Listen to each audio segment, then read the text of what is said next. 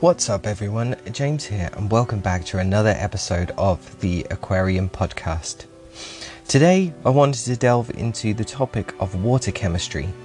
It's always been a bugbear of mine on what should be when it comes to water conditions for our fish, and I feel just as confused now as I did when I first started. Why? Well, ultimately because the information is so mixed, yet everyone seems sure that what we see today with water parameters is law. Okay, so we're going a little hardcore today, so bear with us on this topic. For me, this just blows my mind every time I think or talk about the subject with others. Why is it that we are so sure our fish need to be in the parameters so well suggested in the hobby today? Let's rule the first answer out here in that many would say, well, the reason we aim for these parameters is that it's the parameters of the fish found in the wild. And right there is my problem. How can a hobby that will happily create ornamental fish use synthetic items to create seawater be so sure that the parameters have to be the same as they are in the wild?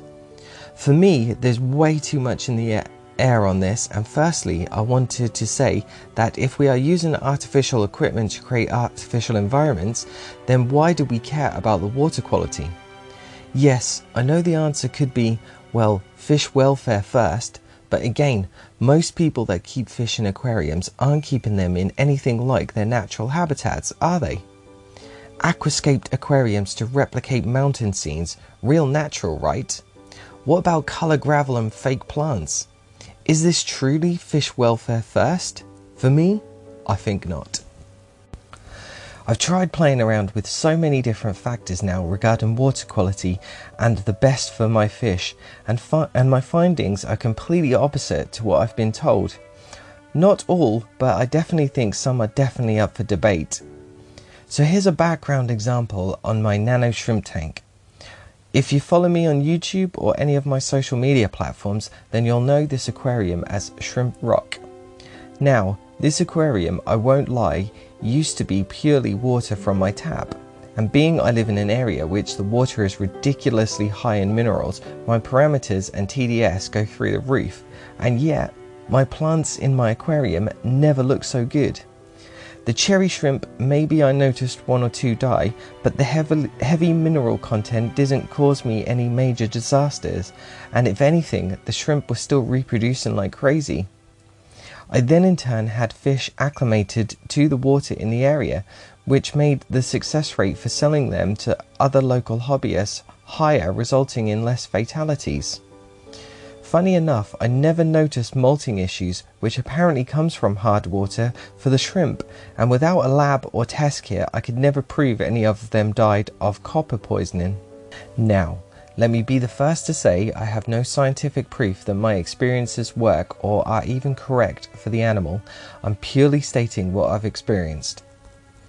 It's funny, as these days I now run RO water, mainly due to what I've read and other hobbyists recommend and can honestly say I've not noticed many differences yet in the colour or breed and behaviour. The only notable noticeable difference in all my shrimp tanks which use RO water is now that the plants are less vibrant and they look like they struggle more with less minerals in the water. Again, my point here is not to disprove anything as I could be completely wrong here just my own personal perceptions on things and, ex- and my experiences so far. I think we can all agree it's tough working our way through the hobby, and unfortunately, does not help that there is so much contradicting information out there, especially from the experts on social media platforms. I think it's definitely important to remember that we know very little about our understanding on nature, so it's a little arrogant to assume that we know now what it should be and for me, I think it's good to ask questions and dispute the theories. Scientists do it uh, all the time, so why shouldn't we as hobbyists? I think this one is a really good thought provoking question, as we could argue that just because we live and survive in, say, a big city, that although technically we breathe, still breathe oxygen, we was born in the area and eat the foods, is this actually our optimum conditions? We could say, well, if I, for example, lived more in the countryside around nature, hills, grass, trees, more greenery, eating organically grown food from my garden, and not breathing in car fumes every day, that technically that could be more of an optimum environment for me, couldn't it? Same with fish then. Just because a betta lives in a rice paddy in Asia or a small puddle doesn't mean the water conditions are great for it. What if the puddle was near a busy road with all the pollution or people stepping into it? Interesting, right? For me, that's the point I'm trying to make, however obscure it sounds. That just because our fish come from these areas around the world does not necessarily make them the most optimum environments for the fish. It's the same for other areas in the hobby, really.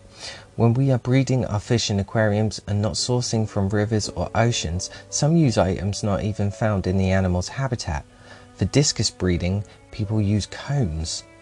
Short of the local river in my home city, which might have the odd traffic cone dumped in there from some young hooligan on a night out, I've not personally seen a cone found in nature. Have you? We need to remember, regardless of the parameters we have in our fish tanks, ultimately taking anything out of nature is creating an artificial environment for our animals. I think from the small experience I've found in my journey in fish keeping stability has always been the better option. Yes, some animals do need softer or more acidic water to avoid potential medical hazards, but again, many these days are bred for years in the trade, so who knows, right? If there's any scientists who study these types of things listening, please get in touch as I really love to get some thoughts from the experts on this one. After all this time, I'm still unsure what the best route forward is for my fish and how I care for them. Ultimately, I want to do what's right and best for the fish, but as I've said before, I think maybe the best thing ideally is not to have them in a fish tank.